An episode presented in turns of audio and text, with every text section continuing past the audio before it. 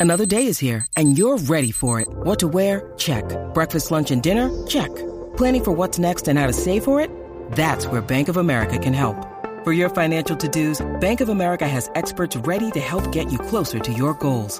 Get started at one of our local financial centers or 24-7 in our mobile banking app.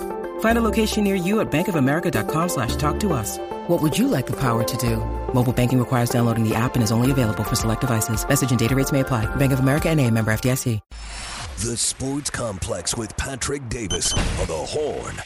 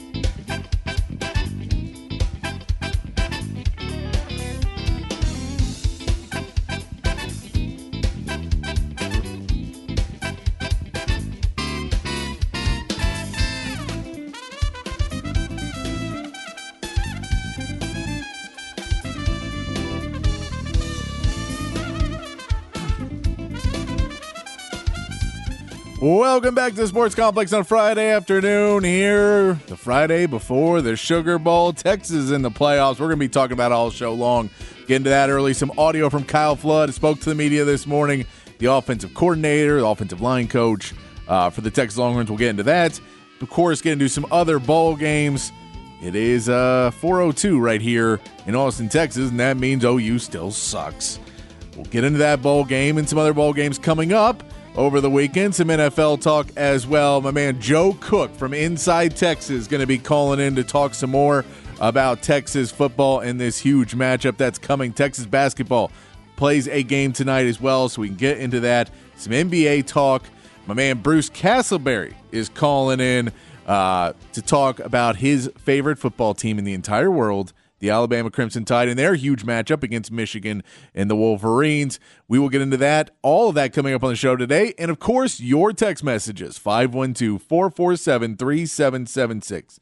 512 447 3776 is the text line. All you guys got to do is text into there questions, comments, concerns, whatever you guys want to talk about. We'll talk about it. We try to get to everybody's text here on the sports complex. So we'll get to whatever you guys want to put in. You guys drive the show. I just try to keep it on the rails. Uh, we did for Texas fans. This is going to be a, very Texas heavy show, as you can imagine.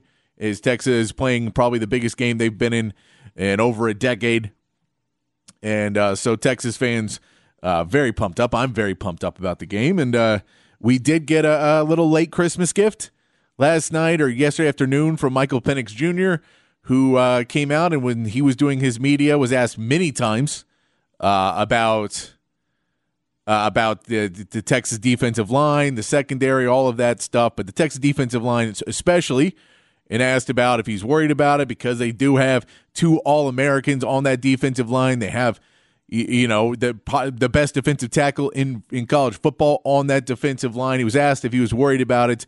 And you could tell he was getting a little agitated over it. He wanted to talk more about his offensive line and his guys. He didn't necessarily want to talk about Texas, but he did give a he did give some quotes about you know, he was trying to give respect. He was trying to be nice about it. And then uh, I believe the line was, well, it's not like they're the 49ers or the Eagles or something, uh, which Byron Murphy then responded with 745, which is the time that the game will be starting on Monday. So uh, it, thank you. Thank you to Michael Penix Jr. for for getting this defense riled up, for getting the defensive line. You know that you just want to have that – because we saw what it did for the Texas Tech game. We saw what it did for Oklahoma State. We saw what it did for Iowa State to have, you know, have detractors and have people kind of not believe in them that they are the guys, even though, you know, you you're favored in the game, so you have to kind of manufacture some of this. that uh, being able to say that they, you know maybe there's not the full respect they don't believe that they believe their offensive line is much better than your defensive line and you're going to say the Big 12 is better than the Pac 12 and your O line was only because there wasn't the other good D lines. It's good to see that uh, Texas was able to get uh, a win so far on media day. Uh, speaking of media, that uh, has happening. The media will continue to happen. There's, uh, I believe, the uh, Washington defensive coordinator just spoke, and uh, the players for the defense of Washington just spoke. So that'll wrap up kind of the players. Tomorrow, everything's going to be on the field, I believe. Then Sunday, we will get the head coach press conferences on the Sunday. And then on Monday, of course, we get the game. So it is going to continue to go, and the media circus will continue as we get closer and closer to a late night game on New Year's Day. It'll be a lot of fun. Of course, we told you if you haven't heard yet, we'll be doing the pregame show on New Year's Day, uh, 4 to 7 p.m. Myself, Rod Babers, and Aaron Hogan in New Orleans will be doing the pregame show 4 to 7 to get you all the coverage you need leading up to the Sugar Bowl. But speaking of some uh, audio and some some player and some some people speaking to the media, Kyle Flood spoke to the media today. Uh, a little bit more eloquent than PK. Love PK, doing a great job on the defense this season. Uh, but he is a man of few words, and uh, Kyle Flood could talk a little bit more. Uh, Kyle Flood spoke to the media today. Uh, some good stuff from him, and and asked about some different players. Asked about you know his time with Sark, and we'll start there. We'll start with Kyle Flood, and he was asked about Sark's play calling and and kind of his relationship of how he works as the offensive coordinator, but not the play caller. How he works with Sark and what makes Sark's play calling so special. Uh, here's what Kyle Flood had to say uh, about that. Yeah, sure. So I, have been fortunate now to be with with Coach Sarkisian for seven years, you know, seven seasons. You know, from from Atlanta to Alabama, and now obviously here at Texas. Uh, I've always felt this way as somebody who works with linemen and certainly he- heavily heavily involved in the run game and the protections, and that's kind of the world that I live in more so than anything. I think my biggest job for him, in terms of the play calling, is to know what he likes. I need to know what he likes to call in the games, because that's really where I I, I, um, I spend my focus during the week to make sure I'm giving him the options that he wants to call on game day. What makes him, and I've said this publicly before, I don't, I don't shy away from saying it now. You know, I, think he, he's the best play caller that I, I, certainly I've ever worked with, and I think maybe the top play caller in, in, in all of football right now. But I, I think what what makes him that is his ability to see the game in real time. It's not just about the game plan and what we've looked at on film I think as the game is happening and as the teams that we're playing are adjusting, he's adjusting with them, and I think that makes him unique. Uh, his his ability to do that at a really high level. And we've seen that this season. And it's funny because he you know he talks about it and he says this is what Sark does. But we've seen Sark that he's been able to see the game at a level, but not necessarily on the field. That was not necessarily a strong point. In the second half of games, that was when Texas was having the leads uh, blown and, and having teams come back on them and not being able to close out, not being able to play there.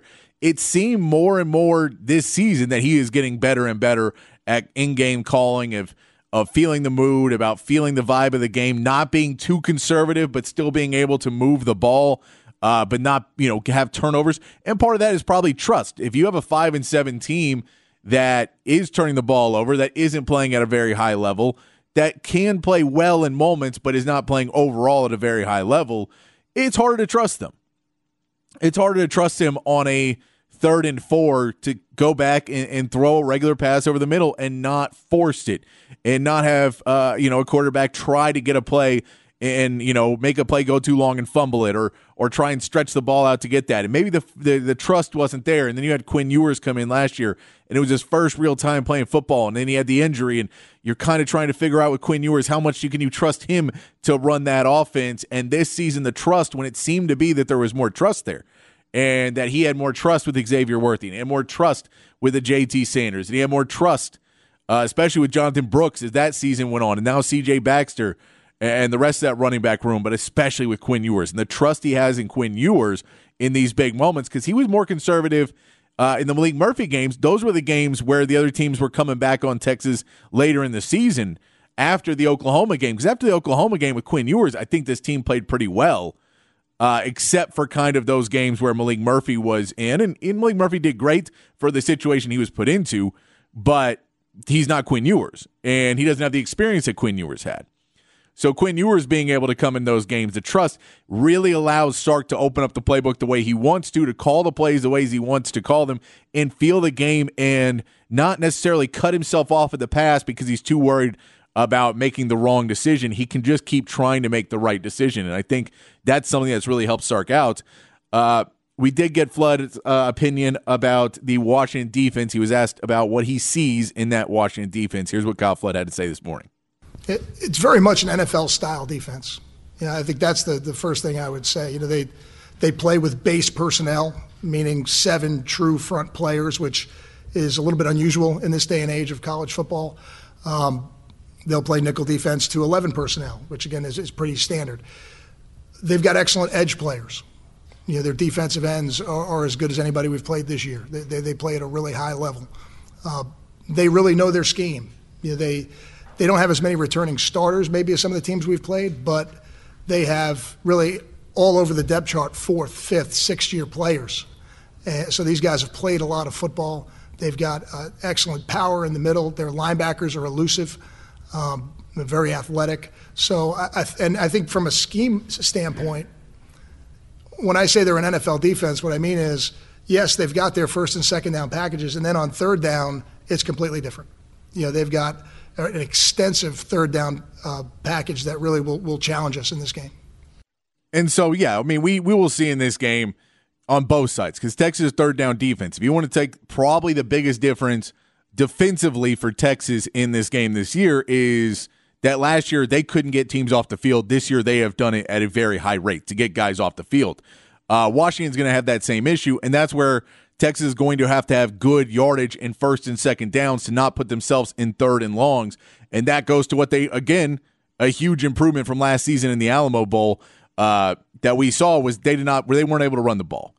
Uh, I heard an interview with Christian Jones that he said uh, uh before they left for for uh, New Orleans, Christian Jones brought up about how he felt that that wasn't the team they had. That that that that the Alamo Bowl last year, you could tell he was taken back by it because he just really wasn't happy with the product they put on the field in the Alamo Bowl last year, and he had to step back and and look at what the game was and and how the running game should be changing. And and felt like they just basically because Bijan and Roschon stepped out that this Texas team was not where it needed to be mentally to get the run game going in that game. And if you hear what Christian Jones says, I think this offensive line is going to be playing with a mission to get the ball moving on the ground and to get that running game and to really make a point that they can run this football against Washington. If you can run a football, it makes those third down stops way harder because now if it's a third and one,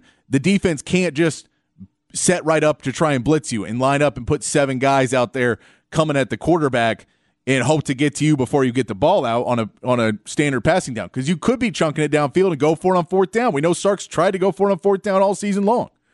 He got better about not doing it at the end of the season when it wasn't working. But if you have a run game that is picking up yardage, and from what Christian Jones sounded like before the before they left to go to New Orleans, it sounded like he in this offensive line want to prove something to Washington. So as much as the defensive line, after Michael Penix Jr. said what he said, have something to prove. I think this offensive line really wants to go and show. Also, there's an offensive line that is looking at them and saying they won the, the best offensive line award. We want to show we're a better offensive line than them. We want to show that we're the guys. That we played in a harder conference, had better defensive lines, and we're going to go and show you what we can do. Kyle Flood talked about the running game, which is going to be very pivotal in the Sugar Bowl. And if Texas can run the ball, you're going to throw it on Washington. We know Sark's going to want to take shots down the field. We know he is. And we know Washington will try and step back, but if they load up with seven guys up front and they put guys in man coverage and they put uh, Xavier Worthy and, and Adonai Mitchell in, in one-on-ones, that ball is going to get put downfield. It just is. But you can do that more if you get a seven, eight yard run on first down and it's second and two. Now you're putting Washington in a real hard game uh, because they're having to decide do they try and stop the pass then on a on a passing down where you can take a shot downfield and be okay about it, or do they load up and, and try and stop the run. Another big run. Here's Kyle Flood this morning talking about the Texas running game. Yeah, I think, you know, rushing attempts, certainly we would like to have had more rushing attempts in that game for sure. You know, when you get down and it gets to the fourth quarter and you're trying to catch up, you know, unfortunately that's that's a that that becomes part of it. You end up throwing it maybe a little bit more than than you wanted to. When we're at our best, we have balance. Yeah, when people ask me to describe our offense, we, we are built on run, running the ball and play action pass. That's really what we're built on. Uh, we can do a lot of other stuff, but ultimately that that's how we build it. You know, from from a starting point. Uh, it was it was a shame for Jonathan. He was having a great year. He's he's a phenomenal human being. So we were all you know disappointed when he got hurt. Uh, but we're fortunate that that's a really talented room. You know, whether it's Sed Baxter or Jaydon Blue, Keilan Robinson, all these guys have Savion Red. They've they've all kind of had a role in making sure we've been able to sustain the the running game aspect of what we do. So uh, you know, I think you're going to see all those guys in the game. They're, you know, they're all going to play. Uh, and we've got a lot of confidence in all of them. I think I think that has that has showed up uh, if you watch our games since uh, when Jonathan got hurt. Know, they're all getting opportunities, and we've got confidence in them. Yeah, and that confidence in what you're going to need to bring all those different running backs out, to have the running backs switch out, to have Keilan Robinson using that red zone, which I think he was kind of underappreciated late in the season. What he was able to do as they got further down the field and they were having so much trouble in the red zone. I think he's one of the pieces for me that helped spread that out. And even if he wasn't necessarily one scoring, the fact that he kept getting outside on those and getting yardage on the outside meant that teams had to respect that option a little bit more as well.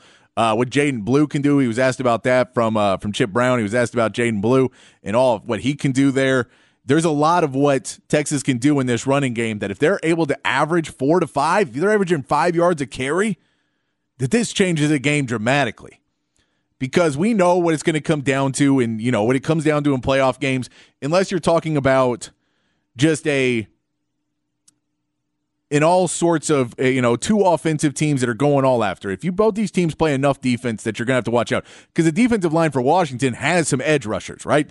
They're going to be trying to get to quinn ewers. They're going to try and get the ball out quick because they're going to play uh, one-on-one coverage and man coverage some and really kind and try and get a pressure with a seven front uh, seven people in the front and have linebackers play short and and try and take away uh, different options and try and get to Quinn Ewers. They're going to try and get to him as much as they can just to prevent where they may not be as strong in the safety game or in the secondary. They may need to get to Quinn Ewers in that. And someone who's going to need to step up in that world is JT Sanders. And JT Sanders getting open over the middle, getting open quick where Quinn can see that. And if a blitz is coming and someone gets around one of these offensive linemen and they go, start getting towards him, he has an option where he can check right right away to a really good player in JT Sanders and what JT Sanders can do for this Texas team. Uh, another person that Kyle Flood talked about today was asked about was JT Sanders and what he means to this game because he's a big game player. He's one that when Quinn Ewers gets that rush – can take a play that could be negative if Quinn doesn't spot in time and make it a 20 to 30 yard gain. That's what JT Sanders can do, but he can also help in the blocking game. And that's what Kyle Flood talks about here when he was asked about JT Sanders this morning. I think JT is, a, is a, an excellent player and certainly a, a, big part of what we do and, and, a huge weapon. And I think, you know, in, in the pass game, it's, it, it's not as easy for the receivers and the tight ends in the pass game as is maybe for a running back. Like we can we can get the running back carries. We call the runs and hand them off, and, and he gets his carries. But you know, in the in the passing game, sometimes we may have a play that we think is going to go to him, and maybe just the defense plays a little different coverage, and the ball goes somewhere else. And that's where, for us, having weapons in different places, that, that's really what makes you explosive on offense. It, the games where maybe X or AD got a little bit more attention, well, those are games I think where, where JT is going to, his numbers are going to go up a little bit. So, you know, he's an explosive player. Uh, I will say what has made him different and made him more valuable to us as he's progressed over the last couple of years is his, his willingness to become a better blocker. Because ultimately, that's what makes you a complete player at that position. You know, you don't want to just be a little bit bigger receiver. You know, if you're going to be a tight end, then the blocking has to be part of it and you, you try to force people into base defense, which you know this team. I don't know if we're going to talk about them um, in terms of their personnel, but they will play some base defense. And you know the the matchups change when people put bigger people on the field on defense. That's it. If you have bigger guys you're trying to rush, and what JT Sanders can do in blocking could be big in this game. He can help out in a couple ways. When they line up and line up five guys on the line of scrimmage, can JT Sanders step in there and get Quinn the time to get the ball off, or get uh, uh, CJ Baxter or Jaydon Blue open and, and get them a lane where they can get out? Can he block well enough that he can do a block and then break off and run? and, get open? Can he block well enough that they're going to believe him when he sets up to block that he's not going out on a route and then can go out on a route? Can we get that from JT Sanders? Play one more clip real quick before we uh, move on. It's a bit, it's a full show today, so we're gonna uh, play this. We may try and play a little bit more sound for you a little bit later in the show. Uh, but one more person that I think is going to be very important uh, in this game because uh, not only because of what he can do on the field, but his experience, his calmness, his coolness. That when you start to get to game time and some of those butterflies start to get a little bit bigger, uh, and believe me, they're going to be big on both sides. Neither team is. This is not the, the the Alabama team that will walk around and say been there, done that, or a Georgia team that's now you know has too many people. One of these guys is from Georgia, and that's what we are going to talk about. Adonai Mitchell and what Adonai Mitchell brings to this team, not only on the field but off the field Kyle Flood was asked about what he brings with his experience and his leadership on the sideline. Here's what Kyle Flood had to say about Adonai Mitchell. The experience part will will definitely be be helpful to him. You know, we've played in other big games this year, so I think the experience of going on the road in Tuscaloosa, of playing in a Big 12 championship game, every time you have an experience like that, I think it it uh, it allows you to be more comfortable uh, in the beginning of the game. Certainly, he's played in big games and playoff games and championship games before. Uh, as a player, you know, he's got he's got a skill set that we were lacking before he got here. What I mean is, he is the complementary complementary receiver to X, really that we needed to to kind of make the field a little bit more open for both of those guys and for a guy like JT. So, you know, his role in what we do in the game plan is critical. Um, I think he's got an air of confidence about him that I think is good for everybody in the locker room. Good stuff there about Adonai Mitchell. He's going to be a big piece of this. We know Xavier Worthy is. We know Quinn Ewers is. Uh, but you're really going to need everything to step up. It's pretty much, you know, the, the, the game comes down to some simple pieces at the end of the day. And as much as it's going to be the secondary, we know both these teams are going to pass the ball. We both we know both these teams are going to be able to get yardage in the air. So while the secondary is very important, it's one of those factors that unless they play really poorly, they're not necessarily an X factor in this game or, or something that you have to overthink about because we understand they're going to throw the ball a ton and they're going to get completions. It's the way football's set up now. It's just hard to defend in the pass game. And so more and more people try to do it. You have two really good quarterbacks that are going to be playing on Sundays. You have wide receivers that are going to be playing on Sundays. You have all of that in this game, so they're going to be throwing the ball. We know where that is. But if we can talk about how how much time will they have both these quarterbacks, the, off- the offensive and defensive line for both these teams. Are they going to be able to step in and play at a high level? Which team is going to be the more physical team on the line of scrimmage? Which offensive line is going to come in and own itself? Which defensive line is going to come in and own itself? Is the offensive line for Washington going to earn up to their Joe Moore Award and show that they're the best one and slow down and, and open up lanes for Dylan uh, Dillon Johnson? Are they going to be able to do that? Or can Texas do what they've done this season – and continue to get pressure and push up the middle. Make Michael Penix Jr. maybe break tendency and run some. You know, we may see that in this game solely on the fact that if you're trying to pull out all the stops to get past this Texas team, you may see him run some ball. If they if they continue to bring pressure up the middle with T'Vondre Sweat and Byron Murphy and that pocket breaks down, he may have to scramble outside a little bit more. And if he gets to scramble outside and there's not a spy on him and he's got guys downfield, why not go take 15, 20 yards and get a slide? We may see that in this game. We know Dillon Johnson came out and he said that he was dealing with a lot of foot pain and was medicated in that uh, Pac 12 championship game to even get through it with all the pain. But now, a month off, he's feeling better. We know JT Sanders has been banged up. He's feeling better. CJ Baxter's been banged up. He's feeling better. Is the health and the guys are the guys going to be able to be healed up, but then in game shape to be able to play? Neither of these teams is probably going to play too much hurry up, but they may play some you may get the wrong, you know, we may see Texas, if they get a personnel for Washington on the field that they like, that they want to take a shot on, and if they see one on one coverage and they don't get the play, they may say, hurry it up. get up to the line of scrimmage. We want to throw them off, bring in one set of coverage, and we may they may hurry it up going to the third downs to not allow them try to to not switch and no substitutions on a third down. Get to the line of scrimmage. Don't allow Washington to substitute. Don't allow them to put in a different package and different players when they want to switch out on a money down.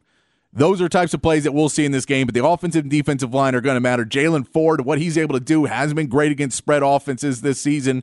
Uh, what he's going to be able to do in this game, if he's able to continue to stop the run, but also be able to help out in the pass game, he's going to have a heck of a game. What the special teams is going to be able to do. Can you win the kicking battle on both sides? Just Sark go for it on fourth down or take the points.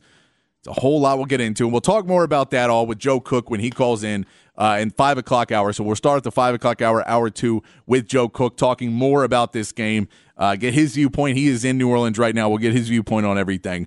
Uh, but it is time to get to Patrick's big fat poll of the day. Patrick's big fat poll of the day on the horn.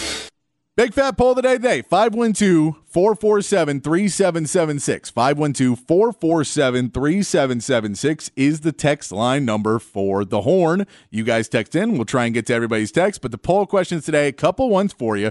We know there's always a score prediction. We always ask you what your score prediction is on the Friday before the game.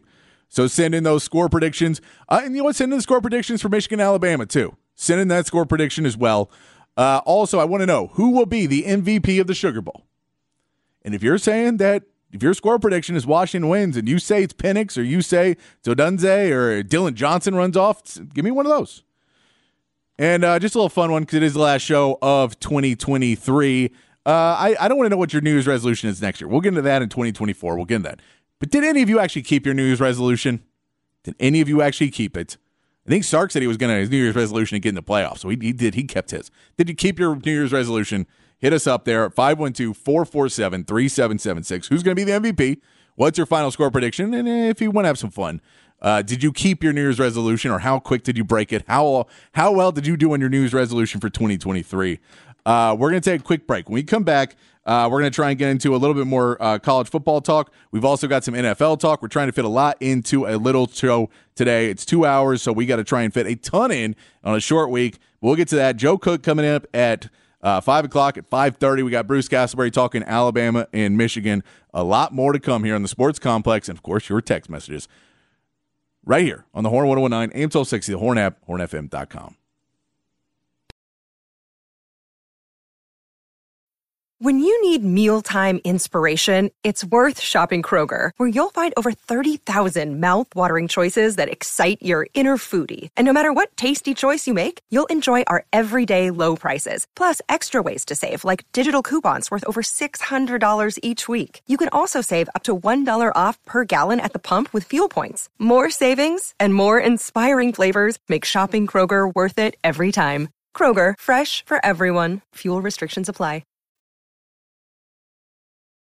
The Sports Complex with Patrick Davis on the Horn.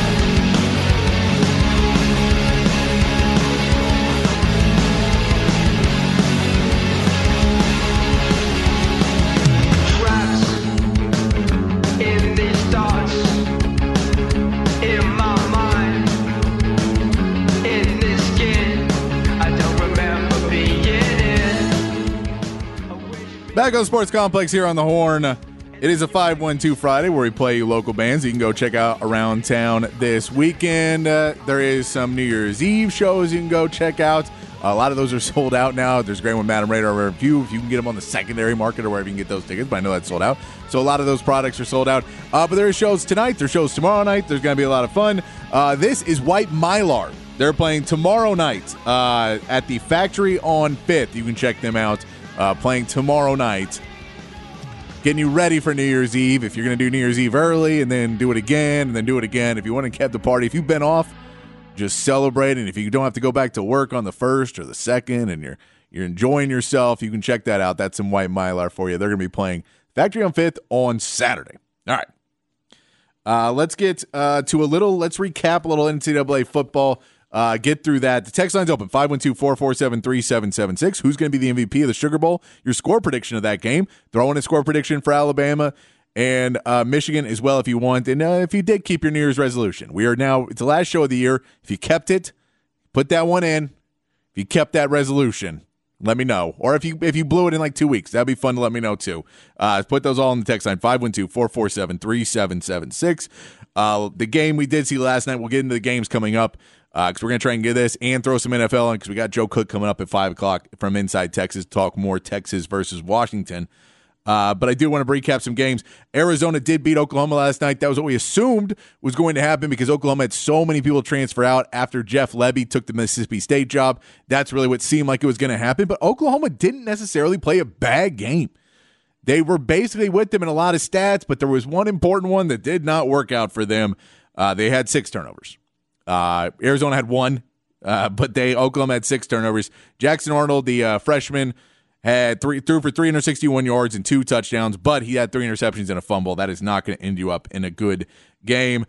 They ended up uh, scoring touchdowns on a 35 yard field, on a 19 yard field. They had a defensive touchdown.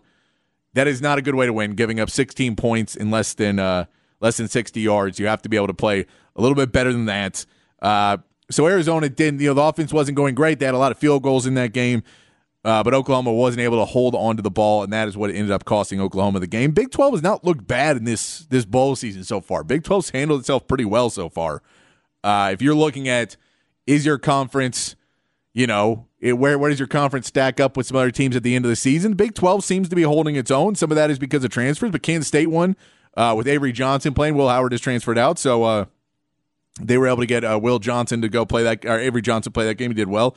Uh, another note from the Oklahoma game: Brennan Thompson, former Longhorn, uh, did have a 63 yard touchdown in that game. So it was fun to see Brennan Thompson do well. I know he transferred OU and people may, but you know he went to he went to Texas first, so I'll give him some credit that he uh, got the score there.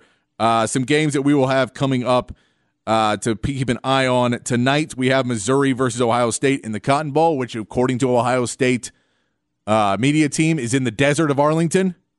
I did not know that the the Cotton Bowl was in the desert, the desert of Dallas, and the desert of the South, and I didn't I didn't know that. But uh, we can look at that. That Missouri, uh, Ohio State. Uh, yes, Kyle McCord transferred out, uh, but Devin Brown, the number one quarterback in the 2022 recruiting class, is going to be starting for them to see if he can play well enough, not turn the ball over. At a month to prepare now, knowing that Kyle McCord was out. He's already found a new home in Syracuse. Uh, and the Tigers have a 63rd pass defense in NCAA football. They can they can stop the run pretty okay, but is Devin Brown going to be able to have a uh, really good game against Missouri, Ohio State? Get the game out. Marvin Harrison Jr. is pretty much a game time decision, which makes you believe he's not going to be playing. He's been at practices, but not been a full participant. Uh, TreVeyon Henderson though uh, is supposed to be playing. Uh, he is another player that has not decided if he's coming back or not. Uh, he's a junior. He still has another year of eligibility, but a really good running back for Ohio State. He says he's going to be playing in the game. Uh, so we'll, we'll see if he's playing in the game. Marvin Harrison Jr. plays. It seems like a foregone conclusion that uh, Ohio State will win this game. If he doesn't, then it really depends on what this Devin Brown kid can do against Ohio State. But Missouri doesn't necessarily have the weapons uh, to compete with an Ohio State if they do if their quarterback is playing well, and especially if they get some of those uh, big pieces to keep playing well.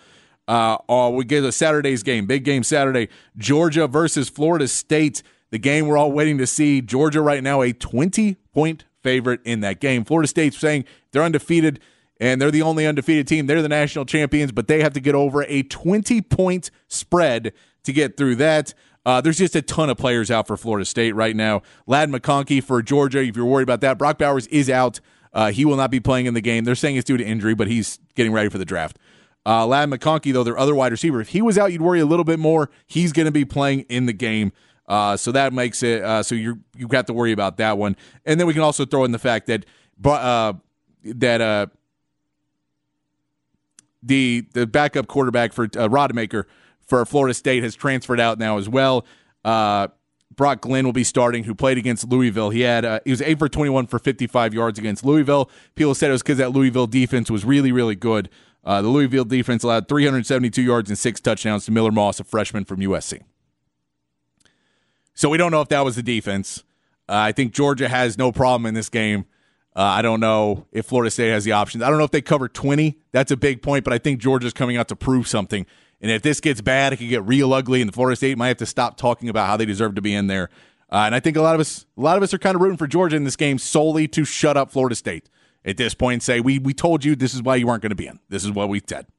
Uh, you just don't have the players." And I know it doesn't prove anything because 90 other guys are, I don't like six or seven other guys are opted out of the game. So a lot of guys opted out of this game, and then some others transferred. Uh, and then one other interesting game uh, to note in college football before we get to NFL is Liberty versus Oregon. Oregon, another, it's a big spread, uh, 16 and a half points. Uh, Bo Nix is going to play in this game, which you don't see a lot of the guys that are late term players that are going to the NFL draft playing in these games, but he has a reason to play in this game. He's going for the all time completion percentage record. So if he did not have such a bad game against Washington and knock his, his all time percentage, uh, completion percentage down right below Mac Jones's, where Mac Jones is just a little bit higher than him now, and he can go and he can still get over it. He has to he has to do like 85 90% completion rate in this game. Depends on how many passes he throws. Uh, but he can knock his completion percentage back up uh, fractions of a point over uh, where Mac Jones is. So he's going to be trying to throw the ball at a high rate. But once he gets that record, he may sit. It depends on how they're doing against Oregon. But if they get a big lead against Oregon and they're up 21 points or something, and he gets where he, the amount of passes he needs to set the record, they may sit Bo Nix just to make sure he gets the record of the highest uh, pass completions uh, in college football. Just an interesting thing to look out for. Uh, Liberty is averaging 40 points a game and 530 yards. Uh, the problem is a lot of that's coming on the ground, 300 yards a game on the ground, and Oregon is actually a pretty good rush defense. So uh, does not mash up well uh, against this Oregon team. It feels like this is one where they really want to send a message as they're going into that 18 playoff, the 12 team playoff, that uh, that there is that hey, you guys, I know you're winning all your games and you're undefeated, but you you can't go play with the big boys. They want to get Oregon a big win too. I think so. Uh, we all have that. Some NFL talk real quick before we go to break. Uh, the Jets last night did not show up against the Browns. They lose 37 to 20 to the Browns. Flacco has a big game, uh, 309 and three touchdowns. A weird interception where he just was trying to get rid of the ball. Was able to, the defender was able to tip it to himself and take it back for a touchdown. They're up 20 to 7 in the first. Not much to talk about in that game. Uh, the Browns had a lot more to play for, but Joe Flacco right now is looking like one of the best signings that the, the, the Browns have ever made. Better than Deshaun Watson at this point because uh, he looks like he is taking this team uh, and getting them to the next level. Uh, I do want to mention a couple other big games uh, coming up, and we'll get to the Lions and the Cowboys and the Texans and the Texans. I want to get to both those games. Uh, the Raiders and the Colts. Colts are three and a half point favorites. A huge game for both teams. The Raiders technically still in it, and they're going to be watching that Bengals Chiefs game where Chiefs are six and a half point favorites. Bengals still technically alive as well. Browning's playing well. Chiefs really need to get uh, good uh, get right game at home. But uh, the Raiders could put some more pressure on them by winning and take some pressure off of the Texans. Uh, another big game to watch for on Sunday Dolphins at Ravens. Uh, the Dolphins just beating the Cowboys. Can they go to Baltimore and upset a Ravens team? That'll be a fun one to watch. But Titans and Texans. Texans now want to get revenge against the Titans for wearing the jerseys. Uh, they beat them uh, the last second play in overtime uh, a couple weeks ago to beat the Titans. Stroud is going to be back. Will Levis is going to be back. Cashman's going to be back. It's a big game for the Texans to continue their streak. Uh, the Jaguars are taking on the Panthers, so it should be a win. But uh, just before the show, they announced that Trevor Lawrence will be out for that game. So it's a possible scenario where the Texans have a chance if the Raiders can beat the Colts, if the Panthers can pull off a big upset, which they don't want against the Jaguars, maybe they could move up and take a lead in the AFC South. And finally, the Lions and the Cowboys. Lions and the Cowboys. Uh, this is going to be a game. Uh, look, the Lions haven't looked. The Lions haven't really progressed the way that they needed to this season. They haven't really progressed. I don't think. I think Jahmyr Gibbs is progressing, and he's a good piece that they've added to this team. But uh, we haven't seen the rest of them progress at a level that you needed to see them progress to really feel that they're going to be taking over and where they needed to be Uh, Jared Goff has regressed this season. He looked a little bit better last week, but I think this is a game for the Cowboys where they're at home. This is a get right game. They've been playing really, really well at home. I think they're able to come back and play well at home. The big question Rico Dowdle is listed as out now for the Cowboys. Deuce Vaughn is your only other running back on that roster. Can Deuce Vaughn come into this game and show that he has picked something up throughout the season? They have not shown any faith in him since a very slow and bad start. If Deuce Vaughn can bring a little change of pace and get outside and maybe use him a little bit, uh, Deuce Vaughn could get some playing time because that Dallas run game needs all the help it can get. The Cowboys are five and a half point favorites. I take that all day long. I think the Cowboys get right here. Dak Prescott looks a lot better. You get the ball to CeeDee Lamb. Uh, Jimmy Johnson is going in to the Ring of Honor. You get CeeDee Lamb's 180 yards away from Michael Irvin's record, and I know we've heard that they didn't want to give it to him. There's some rumors that or people just speculating that Jerry Jones, that's why he didn't get targets in the second half. I don't believe in that. Uh, but he has 180 yards short of Michael Irvin for the record right now for most yards uh, receiving for the Cowboys. Uh, if he gets it in this game, there's no asterisk because he does it in 16. They've added another game to the season, so he could still break it, but there would be the asterisk that it was uh, in 17 games, not 16. All right. I think we got through all the NFL there. Uh, text line's open. We're going to get to the text line. We come back. Uh, 512 447 3776. 512 447 3776. Final score predictions for Texas versus Washington. Final score predictions for Alabama versus Michigan. Who's going to be your MVP in the Sugar Bowl? And did you keep your New Year's resolution last year, this year, 2023? It's the last show of the year. Did you keep that? Let us know on the text line 512 447 3776. We come back, get into your text right here on the Sports Complex on the Horn 109 and 1260, the Horn app, hornfm.com. The Sports Complex of the Horn.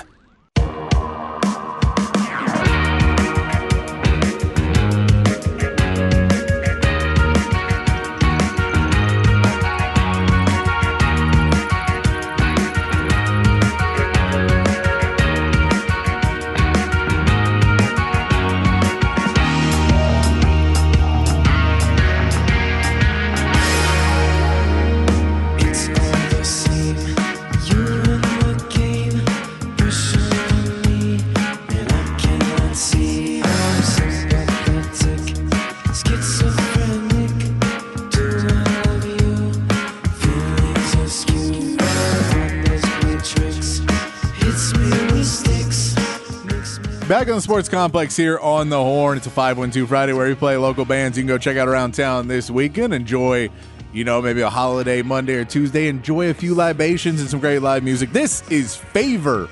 Favor, they are playing Saturday night at Hotel Vegas, It's an early show. You want to get out early on a Saturday, check out some jams, enjoy yourself after watching some college football day, enjoy some music and some drinks. Uh, Favor, that is the band. Check them out. Uh, good stuff there from Favor. Uh, text line's open 512 447 3776. 512 447 3776. Talking about the Texas game. If you want to talk Texas or Cowboys or Texans or or Texas basketball, we'll get into that a little bit in the five o'clock hour as well. They have a game tonight. Uh, NBA, the Spurs got a win last night. They're they're not Detroit. Detroit didn't get a win. Ooh, Ooh, that was bad. Any of that you want to talk about, hit us up on the text line. We're also talking about New Year's resolutions. And if you kept yours from last year, we'll get next year. We'll get into the next year's resolutions. But for 2023, did you keep your ones from last year? Let us know that one as well. Uh, on the text line, CPOW says, Don't poke the longhorn. When will they ask? When will they learn? Ask UGA, CPOW. Yes, uh, don't poke them, but we were asking you to. That's why I said it's an early Christmas gift for all of us that uh, Michael Penix Jr. just kept kind of talking about the defense and not saying, oh, they're good and just no more questions about the defense. He did eventually say no more questions about the defensive line because they kept asking about it. But uh, when he compared them to the 49ers and uh, he said they weren't basically an NFL team, they weren't a good, uh, they weren't an NFL defensive line. So he wasn't worried about them. Uh, Byron Murphy responded online on social media. Byron Murphy responded with 745 January 1st, which is when the, the Sugar Bowl will be and you just want them to be ready and get in that game and be in the right mode to go in there and dominate that offensive line. I think both the offensive and defensive line have something to prove in this game, which I really like to see. Man, Father Rhyme, you give Sark too much credit. He presses the random button, which in itself is actually genius. He is better coach than that. He does not just press the random button. Uh, he does make some good calls, and he's done better. I, I, really do believe he has done a lot better this season when he hasn't tried to uh, outthink himself so much, and he has just kind of allowed things to happen. I think he's been uh, he's done a much better job this season. Uh, but I, I, get why you say the Ram is because he does break tendency, which you have to do. You have to break tendency at points, and you have to say we got to change things up, and you got to take a shot when people aren't expecting it. That's the whole that's the whole key to, to offensive play calling is trying to do what the defense isn't expecting. That's what a good play caller does. Uh, Texter says most bowl, bowl games now do, uh, don't mean as much. This is different, a year different for both. Who will be the best that day? All the other stats mean nothing. Let's uh, let's see what we look like. Uh, look, I mean the stats do matter. You can prepare. Preparation matters. All that matters. Yes, on the day, any team, any you know, a lot of teams can beat anybody. Liberty could beat Oregon. I don't think they will. They could. Florida State could beat Georgia. I don't think they will, but they could. And Washington could beat Texas. Texas could beat Washington. But you have to be in there and own the lines of scrimmage. I, I like our guys. And, and look, I know this is this is very much a homer take on this, but I think the fact that they've lost a game and the way they lost it by getting beat on the lines of scrimmage, I think they lost to this team in the Alamo Bowl, all gets them that little bit of motivation where Washington might have more confidence that that they feel like they've gone there. I don't know if they have the the humbled confidence of we know what we messed up earlier and we're not going to do it again. And you know, I think Texas has that. I think they've shown it uh, in the last few games of the season, especially not letting it slip away and really driving home the point that this this team is going to play and is is one of the best teams in college football. And I think they want to prove that uh, on New Year's Day. Uh, he also said, "What's up with the kicking game?" I, I mean, both teams have a decent kicking game. Uh, Washington doesn't kick a ton of uh, field goals, but they I, they're not a bad percentage of them. Uh, they punt the ball. I believe I saw their average punt it was about 40 yards a punt, so you know decent. Uh, I don't know if they're to, you know, I don't know if for Washington it's to be a game changer. For Texas, the return game definitely could be a game changer. Uh, and you know, Bert Auburn has done a good job for Texas. Uh, TJ Horn says, I have the same resolution every year faster horses, younger women, older whiskey, more money. Did you did you accomplish that though, TJ Horn? Did you accomplish? And I, I think at a certain point, younger women that may be a problem. Now, if you because I mean, if you're continuing to age and they're continuing to get younger, did you have to start at like 50 and then move down? Are you dating you dating toddlers now? Seems like a problem if you keep going younger and younger. Female listener number one says, Patrick, I missed listening to you since the time. Yay for skipping out early today. Congratulations on skipping out early. You know, the last last Friday of the year. Skip out early. Come hang out with us on the Sports Complex. Appreciate you listening. Appreciate you listening. Send in your final score predictions. I haven't got any final score predictions yet. Are you guys waiting because it's a Monday game? Normally we're a day away. We are doing pregame show. Uh, we do have a pregame show that is coming up uh, on Monday, 4 to 7 p.m. Myself, uh, Rod Babers, Aaron Hogan. So we'll all be here. It's going to be 4 to 7. So similar time slot as we are in right now, except we'll be going all the way to 7 o'clock. Uh, but Rod Babers will be joining us. Aaron Hogan is going to be in New Orleans. Uh, thanks to our sponsors, uh, Hays City Store and the Taste on Main, for getting uh, us coverage down in New Orleans. It's going to be a fun time on Monday, and then we're doing all doing the show Monday more or Tuesday morning to recap what we believe is going to be a big Texas win and uh, getting ready to play either Alabama or Michigan. But we can't get too far ahead of ourselves now. Uh, we're also talking about Bo Nix going for that completion percentage record, single season completion percentage record is what he's going for. Uh, average Joe uh, says, isn't Colt McCoy third on that completion percentage record? Yes, single season. Colt McCoy is third. Mac Jones beat him a few years ago and moved himself up uh, ahead of Colt. Uh, moved himself up. Uh, right now, Bo Nix is in between the two of them, I believe, at two. He can move up to one. Uh, and then also Colt McCoy, though, what he has, uh, he's on that list and he is on the career completion percentage list at number two behind Colt Brennan. I know it's two Colts, but that is the apparently Colts, the most accurate passers in college football. But Colt McCoy is on both completion percentage records uh, in college football. So it's a cool record. Colt McCoy, one of the most accurate passers in college football history. And, uh, you know, we all love him. I mean, he look, he we, he would have won us another national championship if he had not get hurt. Uh, we all know that. We all know we would have beat Alabama, right? We're all on board with that. One more text, and we're going to take a break. We're going to come back with uh, Joe Cook from Inside Texas to break down some more of Texas versus Washington. He is in New Orleans. We'll get to that in just a minute. Uh, one more text. So MVP Quinn Ewers, forty-one to thirty-one. Hook him. I like that text. I like that. I like that prediction. Keep sending those in. Keep sending your text. Joe Cook, when we come back, uh, we'll talk uh, with Bruce Casselberry a little bit later about Alabama and Michigan. Whole lot more coming up on the Sports Complex in hour two, right after this break on the Horn 1019 AM 1260, the Horn app, and hornfm.com.